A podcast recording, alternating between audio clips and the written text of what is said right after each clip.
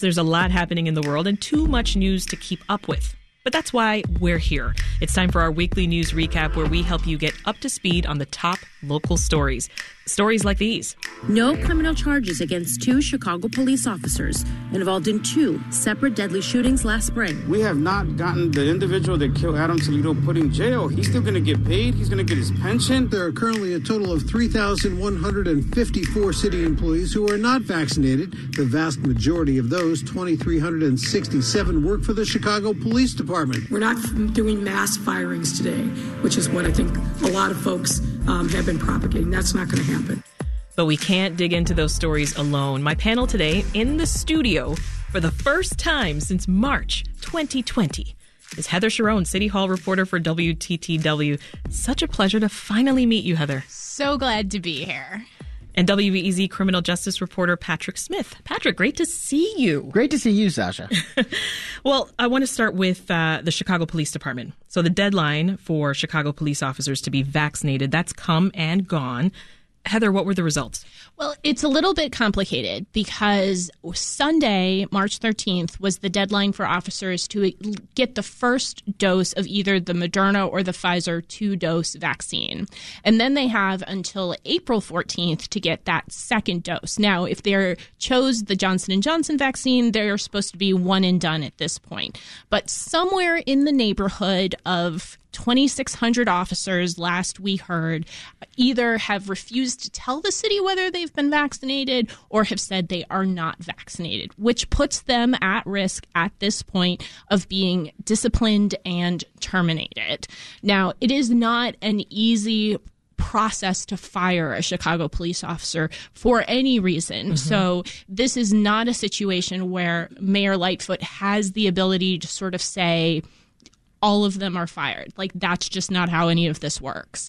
Um, but it does put the department in a little bit of more chaos at a time where crime is still very, very high historically, and there's a lot of question about whether the police department is really. Com- complying with the terms of the federal court order that requires it to reform itself. Yeah, you talked about the position that it puts the mayor in, but what happens now when we have thousands of officers just unvaccinated? What is the, the consequence of ignoring the mandate? Yeah, it, it's it's a it's a, a, a you know difficult situation for the mayor and we asked her and we i mean the the press corps asked her several times this week um, what are you going to do are you prepared to discipline somewhere in the neighborhood of 26, 2,700 officers.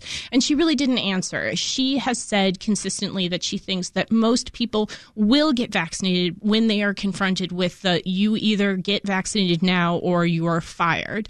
Um, uh, nobody knows the answer to that question. Uh, there's also a question of what this does to the legitimacy of the Chicago Police Department, who are a, significant number, 20% of the department, has said we are defying an order from the superintendent and from right. the mayor, and we will not do this, even though you have told us that we need to do this to protect literally the people of Chicago and serve them. And I think that is going to have far reaching consequences that we just don't know now. Patrick, some aldermen are saying that the uh, potential termination of police officers that presents a safety risk, and it's especially at a, at a time when the department's facing that staff shortage. So, do they have a point? yeah, their their point it's not without merit what they are saying. We are still in the middle of a huge spike in shootings. You know, it's not a crime wave overall, but we've got really elevated levels of gun violence, which is obviously among the most important crimes because it you know, it's, it's literally life and death. And we are seeing a reduction in the police force. I think it's it's it's important to note it's not as dramatic as a, a reduction as maybe some of the rhetoric makes it seem, but we have seen it reduce numbers, and you know that means if, if they're really going to fire officers or put a bunch of officers on no pay status, which means they're not getting paid, it also means they're not out policing. Obviously, mm-hmm. there there could be legitimate concerns about deployment there. I should say there has been no indication that the mayor or the police superintendent has any appetite for firing a whole bunch of cops. Lightfoot, when people have said about this concern about safety, she sort of pushed back and said, "Listen, we we're not even really disciplining anyone right now. So what are you guys worried about?" Which Heather was talking about the position the mayor is in. She's in a bit of, of a tough spot because clearly she doesn't want to discipline a bunch of officers. She doesn't want to take a bunch of officers off the street. Yeah. But you also can't have a situation where you have a mandate, but then you just say, actually, never mind. You don't have to follow it if you don't want to. Yeah. Well, I want to turn to another big story, and I'm looking right at you, Patrick. Uh, Cook County State's Attorney Kim Foxx said that her office is not going to bring charges against the officers who shot and killed 13 year old Adam Toledo and 22 year old uh, Anthony Alvarez. Last year, the two were killed in separate shootings just days apart. So, was this any surprise to you, Patrick? It was not. I was not surprised at all when State's Attorney Foxx announced that they're not going to charge either of these officers because the bar for charging an officer with, with a crime in an on duty shooting is just really, really high. And the bar is that, you know, if a reasonable officer could be in fear for their life or fear for their safety, they are justified in using deadly force. Both of these instances are, are cases where the person you know the child and the and the the the, the adult you know in these separate instances who were killed had guns uh, either right before they were shot in the case of Adam Toledo or when they were shot in the case of Anthony Alvarez. It's just really tough uh, with the way the law is to charge a police officer with a shooting if the person they shot has a gun, unless you know if their back was fully turned, then maybe. But that's not what we have here. And so I, do think that this would, would have been a case that would have been, you know, maybe impossible to prove in court if they had brought charges. And as as State Attorney Foxx has said many times before, mm-hmm. they can't bring charges unless they unless they know that they will win, unless they, they know beyond a reasonable doubt. And so, no, I was not surprised by the decision. Yeah. How are families reacting to the news, Heather? I think they're devastated. Um, and I think the Little Village community in particular felt Adam Toledo's death very, very strongly. And they see this as almost sort of opening this wound that had sort of barely scabbed over. And it's really tough. But Patrick is 100% right. That sort of legal standard of did a reasonable officer fear for his or her life is really the whole ballgame. Now, what that leaves is the ongoing misconduct investigation being being conducted by um, the Civilian Office of Police Accountability, and that is into whether those um, shootings complied with the department's use of force. Yeah. And so that is really the next mm-hmm. thing that we're waiting for in both of these cases. And we have two two civil lawsuits filed Correct. by the two families as well. Are you getting the sense from your reporting, Heather, that uh, folks are kind of putting the two officers in, in separate buckets here? So it's a little bit difficult because, you know, neither officer has sort of talked publicly, has sort of given their side of what happened on those fateful nights. Um, but, you know, uh, as far as I know, I believe that the officer who shot Adam Toledo is back on duty. Um, I do not believe that the officer who shot Anthony Alvarez has been returned to duty. He had other complaints that he is facing and that he has to deal with. Um, so, you know, the question I think has fundamentally been since the death of Laquan McDonald so many years ago now yeah. can the police department police itself? Can officers who commit misconduct be held accountable? And I think that's an open question at this point. Patrick, you both have said that this standard for, for charging officers. It's it's very high, um, but then Kim Foxx did say that the officers themselves created the conditions in which the use of deadly force became necessary. So if the state's attorney is saying that, it sounds like a gap in accountability. Yeah, well, and that's where this misconduct investigation that Heather is talking about uh, comes in. Um, and, and, and you asked about sort of the way people are seeing the two officers. I do think, especially in the way State's Attorney Foxx talked about it, but also um, way other people are talking about it, there is a difference in the way people are viewing these two videos. With the case of Adam Toledo, you have a 13 year old boy who's killed. That's just an. Th- these are both unspeakable tragedies. But there's been a lot more criticism levied against the officer who who shot and killed Evan Solano, the officer who shot and killed Anthony Alvarez, because this is a foot chase that started over a, a traffic stop. Mm-hmm. And, and basically, what State Attorney Foxx and many other people have said is that they should not have been approaching him in the first place because they knew where he lived. They could have gotten him at home, and they definitely shouldn't have chased him on foot to sort of set up this dangerous circumstances. The way the law works, you know, maybe it is a gap, maybe it's not. You can't charge an officer criminally for sort of creating a situation where there would be a shooting later. Yeah. All you can do is look at that one instance. We do have all these other mechanisms, specifically the Civilian Office of Police Accountabilities investigation, that will say, will look at, and you know, people will agree or disagree with the findings, but they will look at should this chase have ever happened in the first place? Were there other things these officers should have done? As you talk about foot chases, earlier this week we spoke with uh, police accountability expert Craig Futterman about this story. Here's what he had to say, particularly about the foot pursuit policies. we can't forget that there was no foot pursuit policy. Um, the mayor and CPD had long known of the desperate need for such a policy, but chose not to implement one until they were finally forced to do so. I mean, these inherent dangers in foot pursuits. That's not new to any of us. The Department of Justice documented CPD's desperate need for a policy more than six years ago. Mm-hmm. People in the community have been demanding it years before that. Where are we now with the city's foot pursuit policy a, a year after these deaths, Patrick? Well, we're in a holding pattern, which I think is is pretty surprising considering that after the the killing of Adam Toledo, the mayor and police superintendent Brown were both that was the, one of the main things they talked about. We need a foot pursuit policy. Yeah. We have to do this. They put in a, a, an interim policy in May, just a few months after the shootings. However, that was supposed to be finalized and made permanent last year. They missed the de- they missed their own self-imposed deadline, and they have not said when they're going to have this permanent foot pursuit policy in place. Um, so I think it, it, would be fair for activists and many people watching this to, to be disappointed by that fact because this was the big promised reform after these shootings, and it's just kind of stalled out. I want to quickly touch on your story from today, Patrick, um, about how the state's attorney will be asking judges to give early release for some prisoners. What's going on? Yeah, so this is a new resentencing initiative. It's based on a state law that passed uh, last year, went into effect at the beginning of this year. It allows prosecutors in any jurisdiction in Illinois to sort of review the prisoners that they have sent sent away and look to see if they maybe should be let out early. I mean, State's Attorney Foxx has said this is about we have a new understanding of criminal justice. We have an understanding of maybe lengthy sentences aren't always the best interest of justice. This is a way to right some past wrongs by sort of doing individual looks at cases to see if some people who've been in for 10 years or more, and in some cases even longer, see if they should be let out early. So that's her reasoning behind this. Yeah, her reasoning, yes, basically is is we can right some of the wrongs of of the past by doing this. There are a lot of people who won't be eligible for that. They're starting very slowly. I mean, they've got three cases coming up next week, and and maybe a couple more after that. So they're starting very slowly. I think she knows there's going to be political backlash against this, and she's sort of saying. Um, we're going to go slow. We're going to make sure it's only for public safety. And I think they're going to be picking really model prisoners who are in for nonviolent offenses and have been in for a really long time. Heather, we know that uh, Kim Foxx has been criticized in the past and I'd say the present, uh, particularly by the mayor and also uh, the police superintendent, saying that she was, you know, going easy on criminals.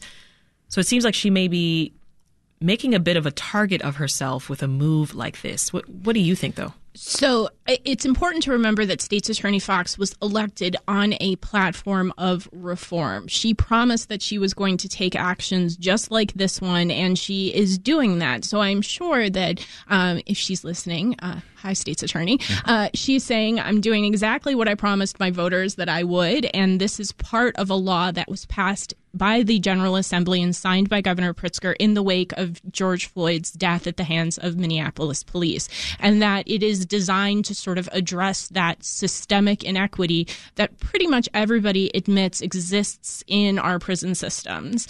The, the, the issue is is that you know a year ago was a very different political moment than we're in right now, where there's concerns about this persistent level of high crime, and politicians everywhere have to sort of thread that needle, be saying we're correcting these problems, but at the same time, we're not putting the public at risk.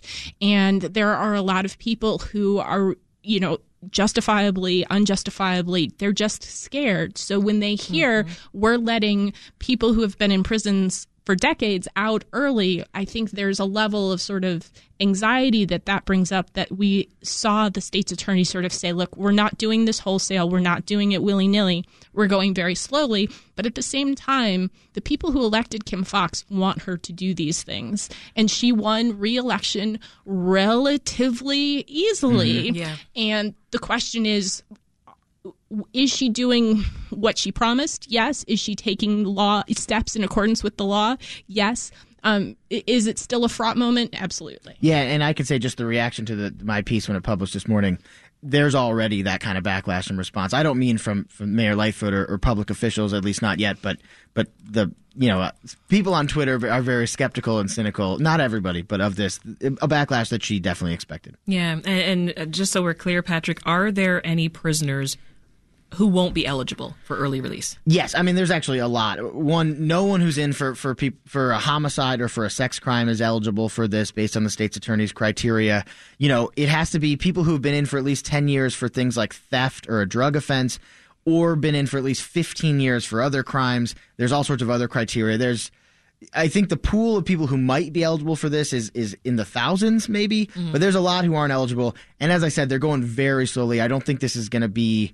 It's not, uh, to be frank, it's not going to make an impact on like the prison population overall. I want to pick up with the story that was really hard to miss yesterday, especially for some drivers. Chicago businessman Willie Wilson's gas giveaway. Did you two catch the story? Oh, I caught the story for, for sure. I did not get any. get I gas? did not get any free gas, and I'm thankful. I'm thankful one, I didn't get caught in the traffic jams caused by it, and I also wasn't assigned to cover it, which I was glad about. To uh, amen. Uh, but but yes, it was it was pretty hard to miss. I there was a helicopter right over my house because we aren't far from one of the gas station ah. that had the giveaway. But fortunately, I didn't have to drive anywhere. What about you, Heather? I was fascinated by the different responses to it. There were the people who were really grateful to get free gas because they've been struggling with inflation and the cost of gas. And then there were the people who were just outraged that um, it was two hundred thousand dollars of you know a fossil fuel being burned, and then there were the people who were really frustrated that um, gas was being wasted while waiting in line for to get free gas. And um, it was just sort of one of those events. I think that that if you had a particular set of sort of pre pre approved opinions, it fed right into that. And of course, it's another chapter in the fascinating story of, of Willie Wilson, who right. of course ran for mayor. For right. He ran for mayor. He ran for governor. He ran for president. No, I'm sorry, he didn't run for governor. Um, but you know, he has he frequently hands out cash to people at yeah. events. And this time he said he's giving away two hundred thousand dollars worth of gas for free at select Chicago gas stations. What a man. so, uh, despite the um, traffic jams and the long lines, he's going to do it again. In fact, the next gas giveaway is scheduled for March 31st, and he plans to make that one bigger and even expand to the suburbs, too. So, we got to ask Heather, as you mentioned, he's run for multiple elected offices, including twice for mayor.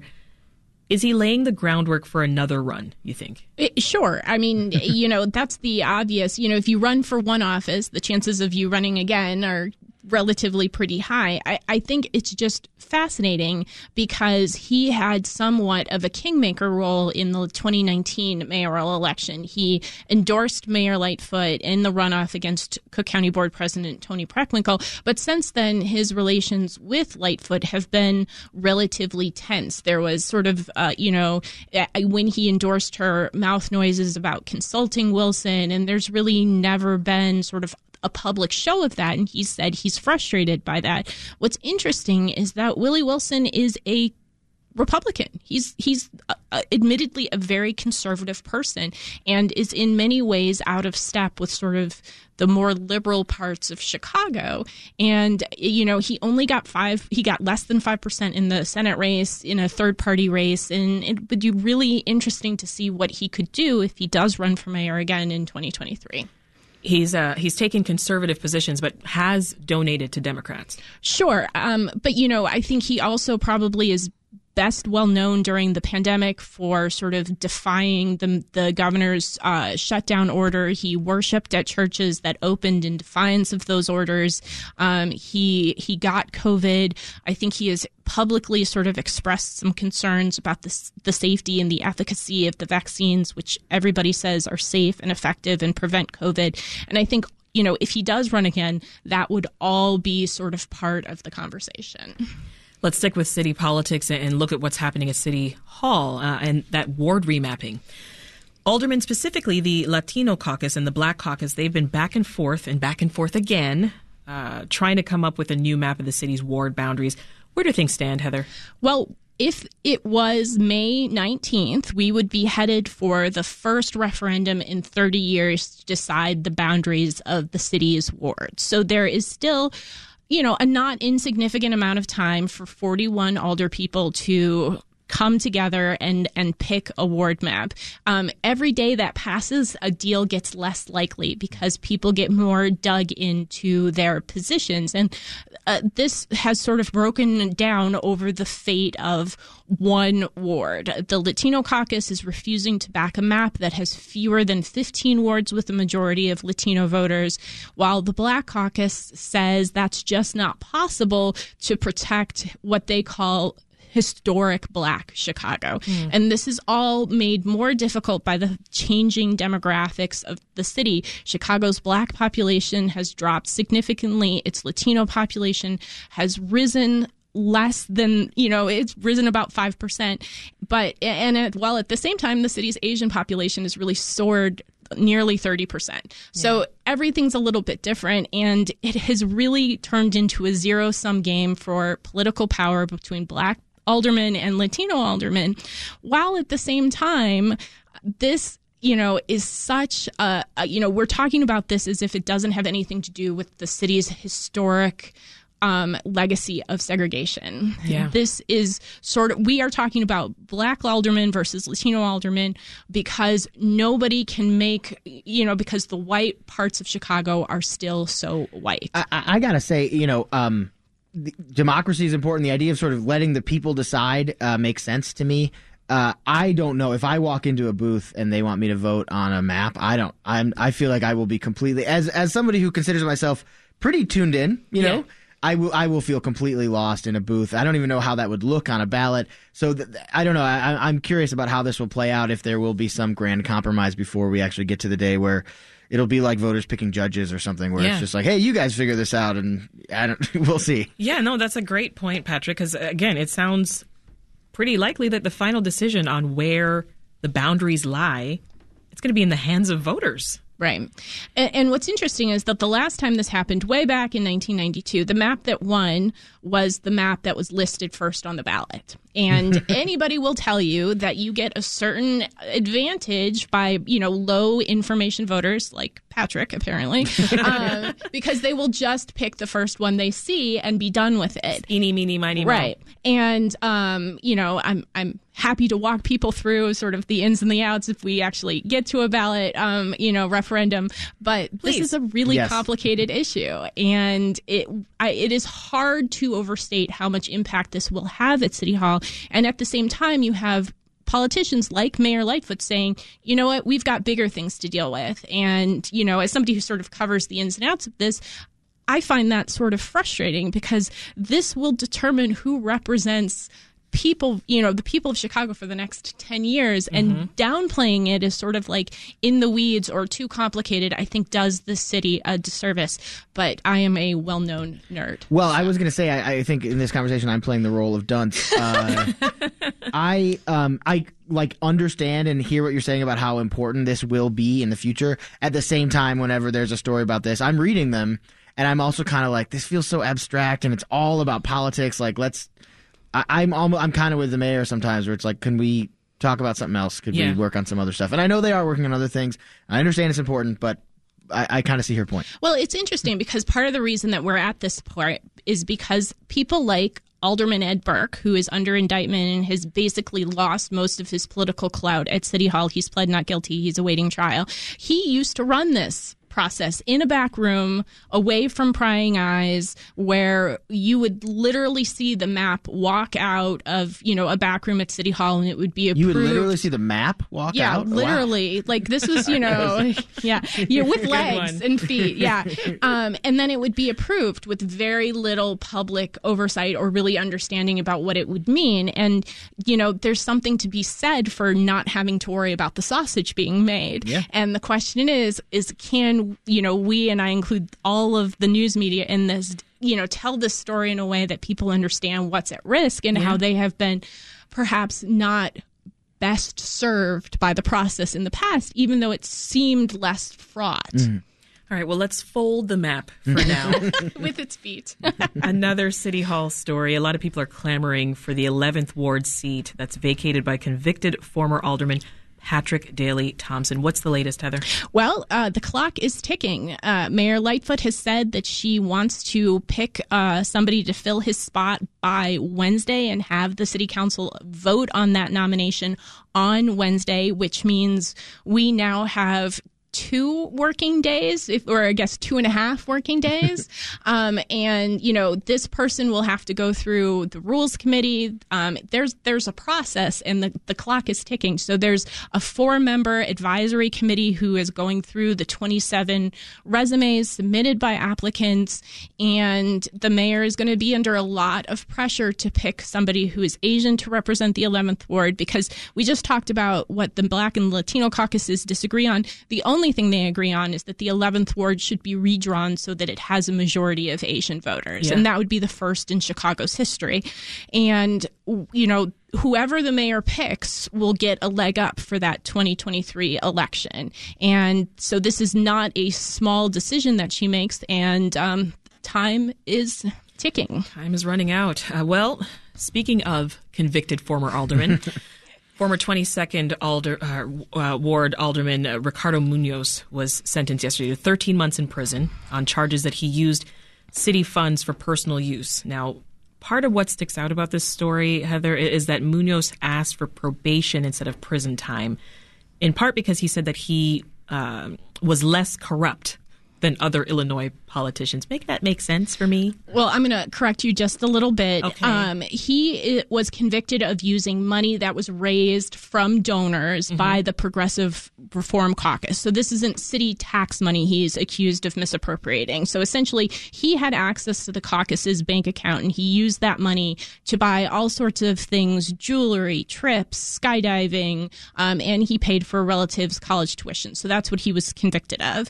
And he basically said, look, it's not like I sold a Senate teeth. Senate seat. I'm looking at you, former Governor Rod Blagojevich. It's not like I shook down a children's hospital. I'm also looking at you, former Governor Blagojevich. and um, the judge, uh, John uh, Ness, he he basically rejected that argument. He said you you abused the public trust. You were in the position to get at this money because you were an alderperson, um, and you you know need to go to prison to be held accountable for yeah. that. It- and, and his attorney Kling, uh, Richard Kling, also at sentencing used an argument that I have heard at sentencings before, which is, look, we keep giving long sentences to these corrupt politicians in an effort to try to deter corruption, and it's not working and so why bother? Which is a it's a fun it's a funny way to, to make that argument of like, listen, we're going to keep doing corruption whether you send people to prison or not. So stop sending us to prison is is a, is a is an interesting uh, argument to make in front of a judge. And it's not one that you hear when you have somebody who is poor or accused mm. of a violent crime or is accused of you know a crime that does not involve having a title before your name yeah and i think that you know there you know we've spent a long time talking about sort of disparities and inequities in the criminal justice system and i think this is another indication of it Another story on our radar missing Chicago activist Elise Malary. She's a 31 year old trans activist who has been missing for over a week now. What do we know, and what do we not know, Patrick?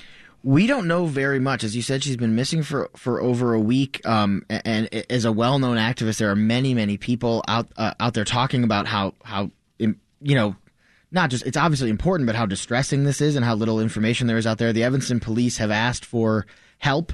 Uh, you know, any tips, any information to try to, to, to locate Elise.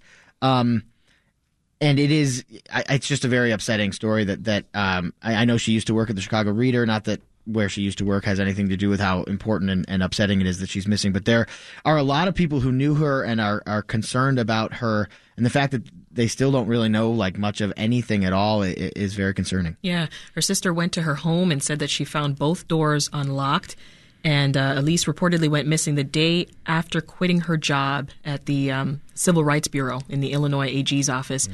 Uh, it's hard to ignore, Patrick, that um, she's the latest in what seems like a long line of black women who've gone missing in and around Chicago. What, if anything, are local authorities doing to tackle this very serious and, and very present issue? Yeah, it's it's it's a thing that has come up repeatedly over the over the years. I mean, there's a list of, of dozens uh, of black women in Chicago, women and girls who have gone missing or been murdered. Um, there, there's a, a, group out there that believes there there is or was a spree killer in Chicago, um, and there's been a lot of outcry, as you might expect from from Chicago's black community, that they don't feel like there is enough attention on that issue. Um, the police department has said we looked into it and there's no evidence of a spree killer, which frankly is almost more distressing. That means that there's just that many people out there who have done done harm to, yeah. harm to people. Um, I do want to be careful. We since we know so little about this, it's it's good to, to think in pattern and think of, of, of how does this fit in and where where where where are the cracks in our society. Um, but but we don't know for sure yet. Obviously, you know, yeah. if this is connected to that or not. And we should note police are asking anyone with information on Elise's whereabouts uh, to contact the Evanston Police Detective Bureau at 847 866 5040. As we wind down, folks, we want to know what other stories you guys are watching in the coming days and weeks. Uh, you go first, Patrick. Yeah, so I'm interested. The city of Chicago is hosting these community safety town halls throughout the city over the next couple weeks. Uh, they, they, were going to do them virtually, and then and then said, "Oh, there's been such demand, we're going to do them in person." I'm interested to see, you know, if what what they hear back. There's going to be police and city leaders there. Like, what kind of feedback do they get? Do they get you know a better understanding of what is needed in some of the the, the neighborhoods that have had the most violence.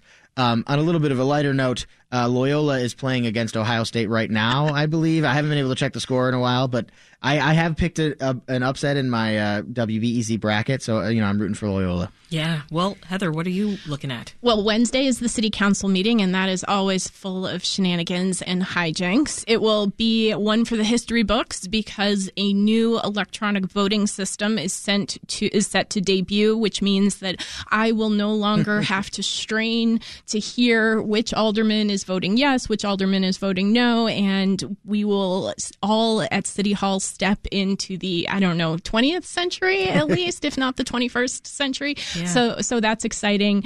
Uh, you know, there are also you know a significant. that You know, we will also sort of see a measure that would uh, sort of move the effort to build Western access to O'Hare move forward that has been in the works for you know decades at this point, which is a very big deal. Um, and we have you know more police misconduct settlements that are expected to be approved on Wednesday. So many stories. That's yeah. WTTW's Heather Cherone and WBEZ's Patrick Smith in person. Thank you both, and have a great weekend. Thanks, Sasha. Thank you. Want more context on the top issues of the day? Find the podcast WBEZ's Reset wherever you listen.